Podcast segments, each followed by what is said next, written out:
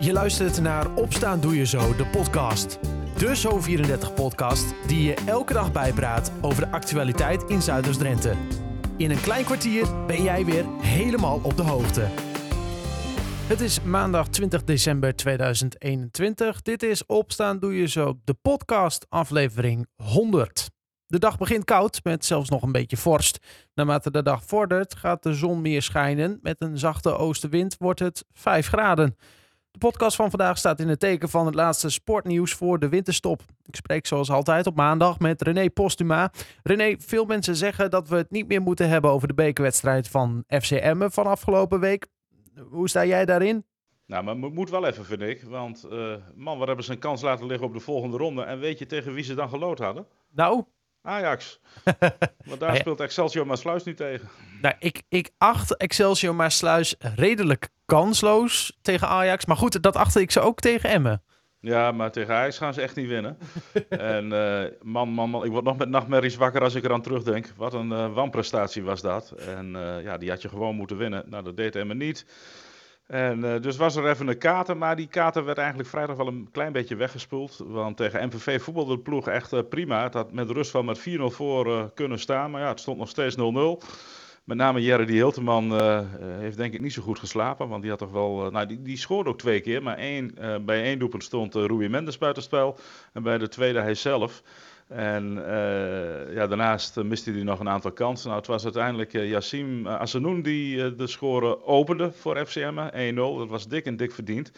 Maar ja, dan valt de 2-0 niet en dan is het in de slotfase toch nog billenknijpen. En uiteindelijk was het aan Michael Brouwer, de doelman, te danken dat het 1-0 bleef voor FC Emmen. Dus in die zin een goed resultaat, want Emmen gaat als derde de winterstop in. Mm-hmm. Hele korte winterstop trouwens, want op 8 januari voetbalt de ploeg van Lukkien alweer.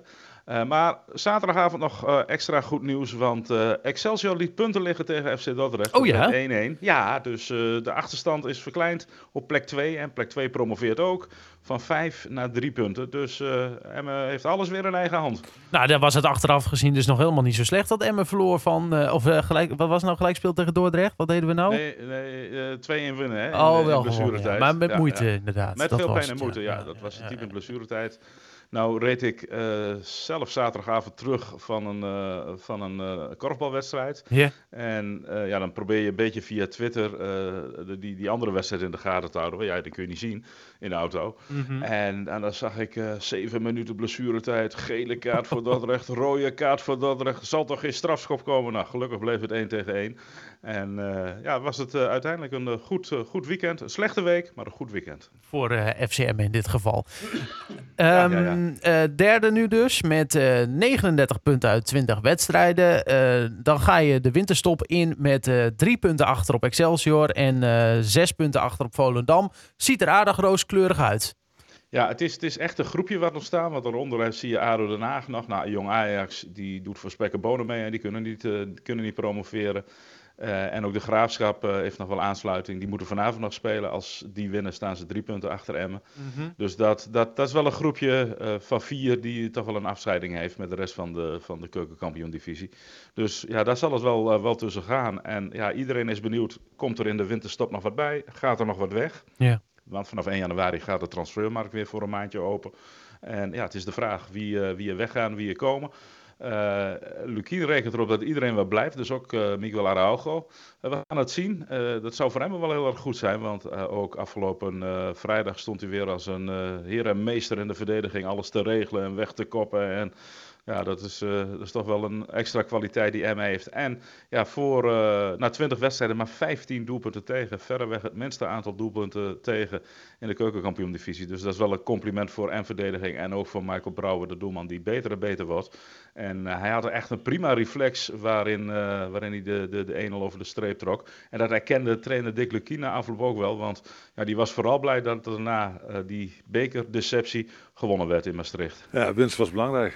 0-1 was mager. Eerst mager, gezien de kansenverhouding. Maar ik denk dat we een geweldig eerste uur spelen. Aan het eind nog billenknijpen, hebben we nog een geweldige redding van Brouwer nodig. Maar ja, die 3 punten, dat is cruciaal geweest. In de pocket, die 3 punten. Mogen we dan voorzichtig concluderen dat na toch wel een zenuwachtig begin misschien van het seizoen het samen terug er nu wel heel goed voor staat?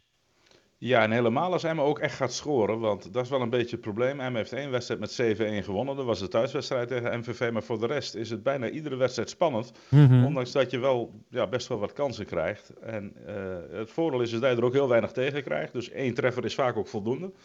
En, maar Emmen is zeker een van de favorieten om te gaan promoveren, dat vond iedereen voor het begin van het seizoen al. Emmen wordt stabieler.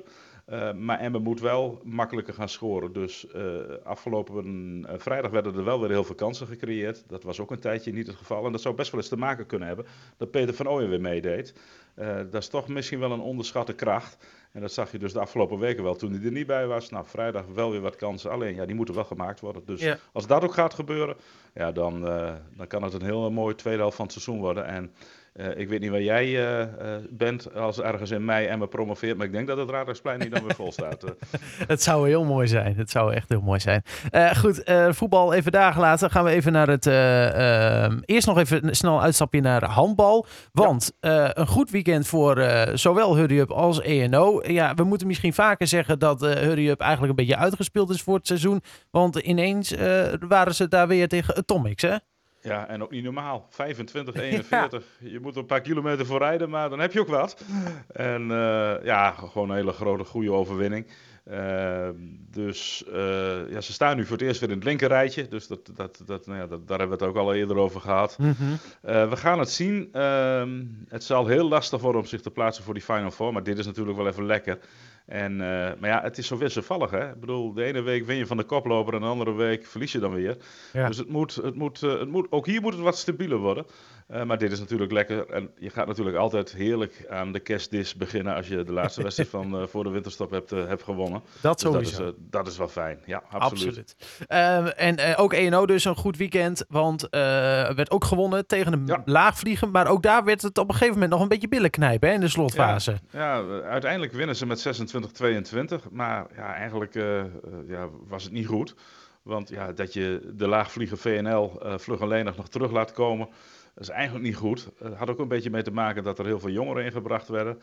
Maar goed, uiteindelijk winnen ze de wedstrijd wel en daar gaat het om. ENO heeft nu 15 punten uit 13 wedstrijden. En dus dat is op zich, het is de top van de middenmoot, zo moet het een beetje zeggen. Ook in het linkerrijtje staan ze, hè? Dus dat is ook goed voor het kerstdiner. Ja. Verder ligt de sport dus redelijk stil. Dat wordt ook in de profsegmenten wordt het allemaal stilgelegd natuurlijk, want er is gewoon normale, reguliere winterstop. Wanneer begint het handbal weer? Gewoon tweede week januari? Ja, voor ENO wel. Voor Hurry Up begint het een week later. Ja, je ziet, bij de een duurt de winterstop wat langer dan de ander, want Emmen heeft nauwelijks winterstop. Die spelen dus op 8 januari alweer uit tegen FC Den Bosch. Yeah. Dus ze zijn tot en met de kerst vrij. Tussen kerst en oud en nieuw traint Emmen 3 keer. En dan gaan ze op maandag 3 januari gewoon weer trainen voor het begin van de tweede helft van het seizoen. Dat is misschien wel een beetje korter, want bijvoorbeeld Rui Mendes is denk ik wel aan een wat langere vakantie toe. Die speelt heel veel. Dit seizoen is hij eigenlijk nog niet gewend. En je merkt wel een beetje aan omdat hij er toch wel een klein beetje door zit. Ja. Dus hopelijk is die week rust voldoende om de accu weer op te laden. En voor de rest wordt de sport heel langzaam weer opgestart. In die zin, dan hebben we het over topsport. Hè? Want afgelopen zaterdag werd dus bekend dat eigenlijk alle amateursport, maar eigenlijk mag er niks. En dat geldt natuurlijk ook voor de sport. En, dus ik zat zaterdagavond, toen die persconferentie was, zat ik bij Dos 46, de korfballers in Nijenveen.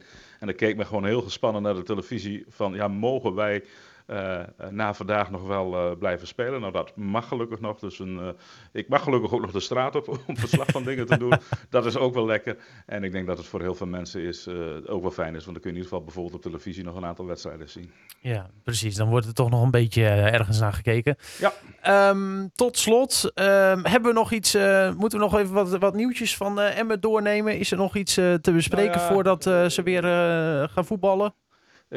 Nieuws een beetje vanaf de zijlijn, want Jurgen Mannens is keer terug bij FC Emmen, maar niet als voetballer, maar hij wordt hoofdschout bij de club. Hij heeft een contract getekend voor 3 jaar.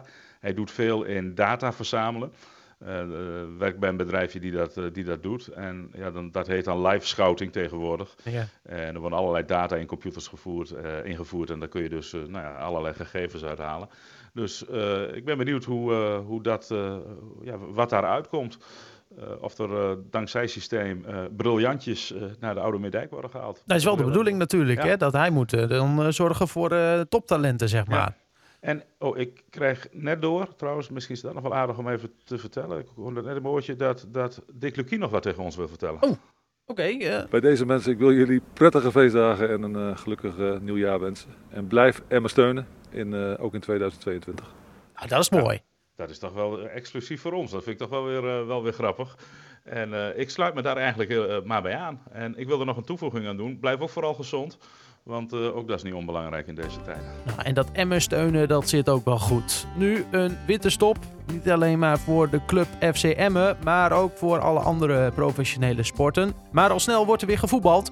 Op 8 januari treedt FC Emmen aan tegen Den Bosch. Tot zover het sportoverzicht en ook tot zover Opstaan Doe Je Zo, de podcast van maandag 20 december 2021. Ik wens je een fijne dag en tot morgen.